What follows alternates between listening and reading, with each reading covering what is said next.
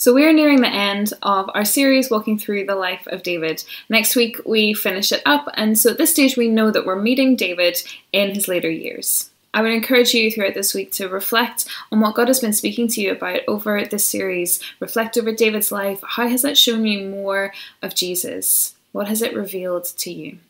To help you with that, we're going to read a psalm a day together, Monday to Friday, this incoming week. And it will go out on Instagram in the morning, and you'll actually have already got a PDF of it in Friday's email to follow along if you don't use social media. It's just a really simple way to engage with scripture together over the week, to engage with some of these words that David wrote about God over the week together as we finish up. Maybe you already have a rhythm of how you spend time with Jesus in the morning, that could be through Rooted, it could be through something else. But for this week, why not add this in? Our hope from this series was that it would carry on that ever present process of formation in us, forming us, our, our identity to be more like Jesus. We live in precarious times all the time, actually, but it's been front and center for us over the last few months. None of us knew that so much could change, that so much could be shaken, that so much could be insecure. This is certainly a time of revealing for us. Today, we're talking about security. Because when you look to the life of David, when you read his words, his, his story, his psalms, and his prayers, you see that he was a man who was secure in his identity as one loved by God. Which maybe you don't think that's a big thing. I mean, he's King David after all, he's in the Bible. Of course, he's secure that God loves him. But yet, I marvel at it. Because what we've seen is that David was the last choice, looked down on by his brothers, spent years on the run and in hiding, was nearly killed many times, had a huge moral failure, arranged the assassination of someone else, and yet, yet, he stands secure in his identity as one dearly loved by God. How? I don't think it's ignorance. The Psalms tell the story of someone unafraid to cry out, Why? to God. Nor is it arrogance. He faced both the reality and the consequences of his failings. He didn't ignore them. David both knew and felt deep security in his identity as being one who is dearly loved. It's even in his very name, which means beloved. We're going to look at a song that David sings in 2 Samuel 22. It's called David's Song of Praise. And there's something really interesting about it because because of where it is in the chronology of David's life, we know at this point he is old when he sings it. But it's not the only place that this song appears. It can also be found in the book of Psalms. Psalm 18 is pretty much the same psalm. In our translations, we might find some discrepancies in the words, but because of the subject, that it's a song of praise after deliverance from King Saul, we know it's the same one. So, this is not the first time that he has sung this, used these words. And the first time round, it happened much, much earlier in his life. He was a young man when he first penned these words. Here in his later years, we saw him draw on a song from a very different part of his life, with different circumstances when he was a different person. As we read it, I want you to remember that and remember what you know of David. I'm not going to read the whole thing, but I'm just going to focus in on one sec- one section. This is 2 Samuel 22, starting at verse 17 through to 31. He reached down from on high and took hold of me. He drew me out of deep waters. He rescued me from my powerful enemy, from my foes who were too strong for me. They confronted me in the day of my disaster, but the Lord was my support. He brought me out into a spacious place. He rescued me because he delighted in me. The Lord has dealt with me according to my righteousness. According to the cleanness of my hands, he has rewarded me. For I have kept the ways of the Lord. I am not guilty of turning from my God. All his laws are before me. I have not turned away from his decrees. I have been blameless before him and have kept myself from sin. The Lord has, rewarded me according to my righteousness, according to my cleanness in his sight. To the faithful, you show yourself faithful. To the blameless, you show yourself blameless. To the pure, you show yourself pure. But to the devious, you show yourself shrewd. You save the humble, but your eyes are on the haughty to bring them low. You, Lord, are my lamp. The Lord turns my darkness into light.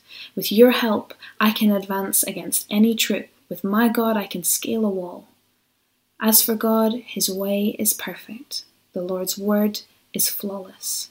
He shields all who take refuge in him.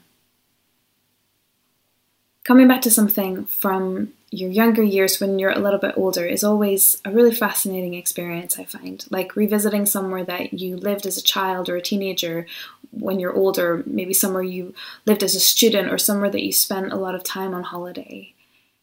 When you return, you see it differently. You remember what you were like then, you remember what your experiences were.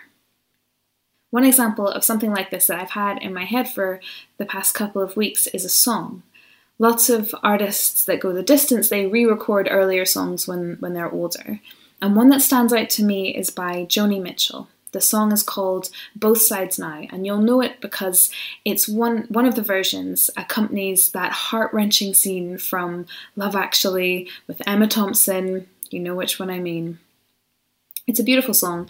It was written uh, first around like 1966 or 1967, and it was first recorded by her in 1969. So she was around 23, 24 whenever she wrote it. And in the year 2000, she included a re recording of it in her album by the same name. So it's the same song, 34 years apart.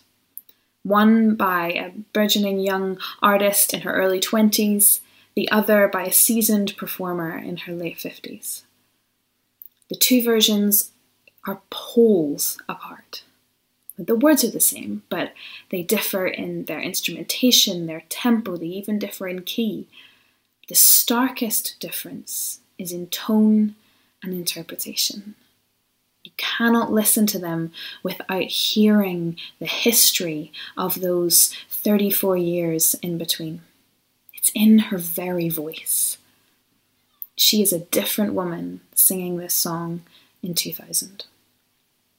Why do I tell you that?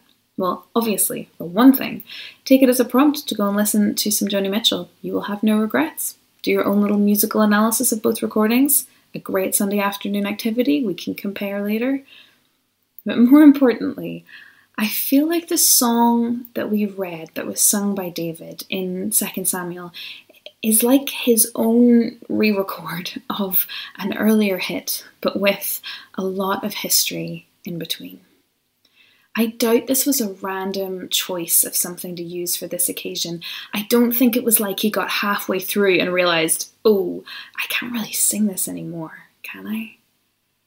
This, I believe, was a deliberate choice, not one protesting his own innocence, but one professing the sheer magnitude of God's love and goodness. Because that is something that David does consistently over his life.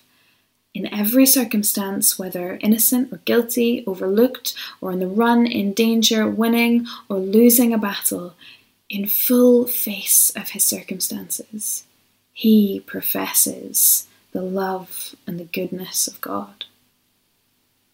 I believe there's something that we can learn from these verses about the security David knew, but also the security that we can know. So let's look. The first four verses, they are totally declarative. He reached down, he drew me out, he rescued me, he was my support. This is unabashed praise of God. All credit goes to God here. And then this first section finishes with a beautiful cadence of He brought me out into a spacious place. He rescued me because He delighted in me. What a declaration! Why does it end like that? He rescued me because He delighted in me? Wouldn't it be more reverent for David maybe a little more appropriate to say he rescued me because of his goodness or because of who God is rather than attach it to something about himself. I believe that David, even more so at this stage in his life, has a deep understanding of God's character. He knows now, especially, that the delighting is not dependent on him. The delighting is God's choice. You are delighted in, whether you like it or not. God chooses to delight in you.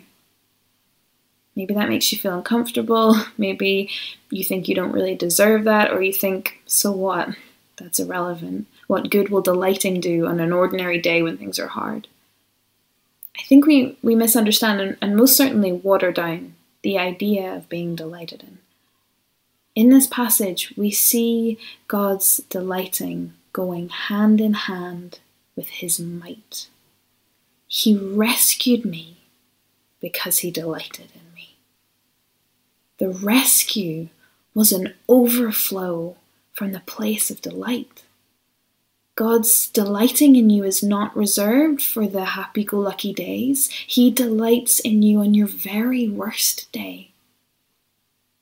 If His heart is truly moved like that towards you in every circumstance, how then would that speak to your security? What would it do to your heart, to your mind, to your perception of your circumstances, to your perception of your past? To know that God chooses to delight in you, and His delight is active, not passive. We move on in this section of verses to a bit where, um, when you've heard what we've heard about David, it almost feels a little bit awkward to read. The Lord has dealt with me according to my righteousness. According to the cleanness of my hands, he has rewarded me, for I have kept the ways of the Lord. I am not guilty of turning from my God. All his laws are before me. I have not turned away from his decrees. I have been blameless before him and have kept myself from sin. We read it, and because we all, like elephants, never forget the wrongdoing of another, in the back of our minds there's a little niggle. Like, well, technically, I know that you are clean, David. I know that you have been forgiven, but it's a little brazen to say it like that, isn't it? Perhaps this verse deserved some editing at this stage in your life? Because it's not exactly true is it? You know you you haven't kept all his laws. You are guilty from turning from god. And at one point your hands were anything but clean. Shouldn't you have edited in some caveats it feels uncomfortable to read these verses, not just because of what we know of David, but because actually, more so, it shows us starkly our own ability and desire to stand as judge of ourselves and of others. David is not erasing out his past here and saying it didn't happen. The grief he will have felt at the loss of his son and knowing that that grief wasn't just reserved for him, it was Bathsheba's son too. On top of the turmoil that he will have endured, knowing he took the life of another. Those will have lasted him for the rest of his days. He's not erasing his past. And it's also not a barefaced challenge to those around him, convincing them of his justified state. It's not actually about David at all here. That's not the point. It's about who God is. It's a hymn of praise to God, not an attempt to assuage people or even an attempt to give himself peace of mind on his own. The key here lies at the very end of that section, verse 25. The Lord has rewarded me according to my righteousness, according to my cleanness in his sight. In his sight. The role of judge here is lifted off David, off others, off us, and given rightly back to the one who is the only true and fair and just judge God. Justification from yourself is fickle. Justification from others will be selective. Justification from God is complete and lasting and reliable, able to weather any storm you manage to throw up. The key is it's in His sight. So it was never up to David. And it's not up to you to decide if you are forgiven or redeemed or free once you've brought yourself truthfully and openly before God. I think I think that's how David was able to sing these words.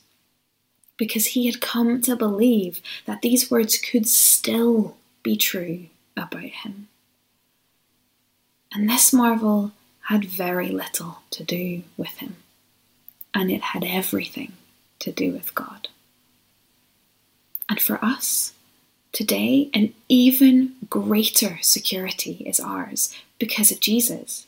Jesus accomplished once and for all for us what in David's time had to be atoned for again and again through ritual sacrifice.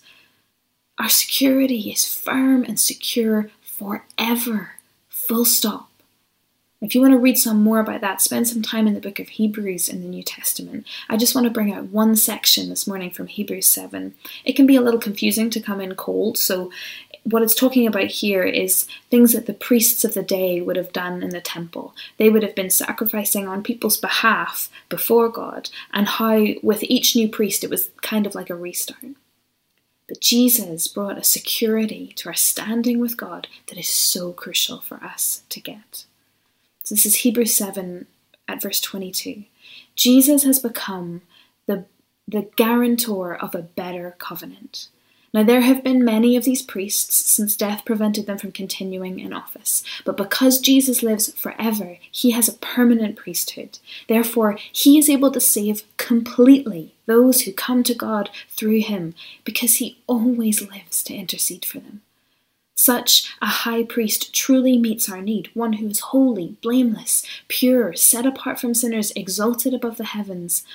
Unlike the other high priests, he does not need to offer sacrifices day after day, first for his own sins and then for the sins of the people. He sacrificed for their sins once and for all when he offered himself. For the law appoints as high priests men in all their weakness, but the oath which came after the law appointed the Son, who has been made perfect forever. He is able to save, to rescue completely those who come to God through him. Your identity as one dearly loved is held safe and secure in the sight of God because of Jesus. I guess sometimes, though, can be hard to trust that, right? Like, isn't that the question that we come up against from ourselves or from others time and again? But how do you know? How do you know for sure? And the process of coming to the knowing and the assurance is a process and a journey, so don't despair if you're still getting there. For me, I see it as a question of illumination. How did David know that he was secure? How did he live secure? I believe the answer lies in the final section of those verses we're looking at, at verse 29. You, Lord, are my lamp. The Lord turns my light, my darkness into light. What is illuminating the path of your life? What is its source? And is it reliable? Like, really consider that. Because there are so many things that are vying and maybe succeeding to illuminate your life. And most of them are not actually bad, they just aren't the true light. Whatever illuminates your life affects how you see everything. It affects everything. Your money or your lack of it is not your light or your security. Neither are your relationships or your job or your possessions or your family or your house or your car or whatever, your social media feed. The, the list is literally endless. Your security, the light of your life, is found only through Jesus. And we see this again and again in the stories of Jesus in the New Testament. We read it here in the Psalms, but listen to this Matthew 4, verse 16. The people living in darkness have seen a great light. On those living in the land of the shadow of death, a light has dawned. John 1, verse 5 The light, Jesus, shines in the darkness, and the darkness has not overcome it.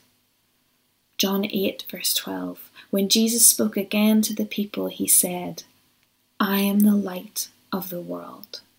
Whoever follows me will never walk in darkness, but will have the light of life. Security is not about us, it's about God. If security was dependent on us, we would live lives of constant and complete unsettling. But dependent on God, we see that we are delighted in. He chooses to delight in you even when you're not in any way delightful, even when you shrink back. So maybe today you need to receive that, to wipe the shadow of shame away and receive God's delighting in you. According to your own sight, you will be all manner of things, good and bad, that change as the wind, but according to God's sight, you are justified. So step off the seat of judgment for yourself, maybe also for others, and approach God's throne of grace with confidence so that you may receive mercy and find grace in your time of need. And ultimately, it just, as we would expect, it points us back to Jesus, our, our light, in whom there is no darkness. None of the darkness in your life is dark to Him. None of the darkness in our world is dark to Him. And though I don't understand it, it brings me hope. He is our light if we choose it. This, this lifelong security, it does require something of us. I think what it requires is or invites us to is to return. I imagine David saying these words again, full of thankfulness that he knew they were still true, and full of remembrance also at the things that made them harder to say. He knew he wasn't the same. Of course, he wasn't. The thing is, we're not returning to ourselves here. We're returning to God, who, though we change, does not. I think back to that song by Joni Mitchell that I spoke about earlier. If she had sung that song in exactly the same manner, with exactly the same inflection 34 years on, it, it would have been like a vain attempt to regain something. It would have been untrue to herself and to her experiences. It would have been like trying to gloss over all the things that caused her to sing those words in a different way. For David, I don't believe that God was interested in an edited version of this praise. David's praise was all the more beautiful to God because, though it may have been coloured by his experiences, the assurance of its truth came from David's belief in who God was. And I think it's the same with us. God is not interested in an edited version of your praise. He is interested in you coming before Him as truthfully and honestly as you can. I believe that there is a call and an invitation to us this morning to return to God with all our hearts. to find our security in Him, only in Him, knowing that we are delighted in. In His sight, we are worthy, and that in Jesus we have the surest light to guide and direct us and to illuminate our path. Let me pray. So, Jesus, we need you. We recognize the places where we have tried to edit the things that are harder to look at in our lives.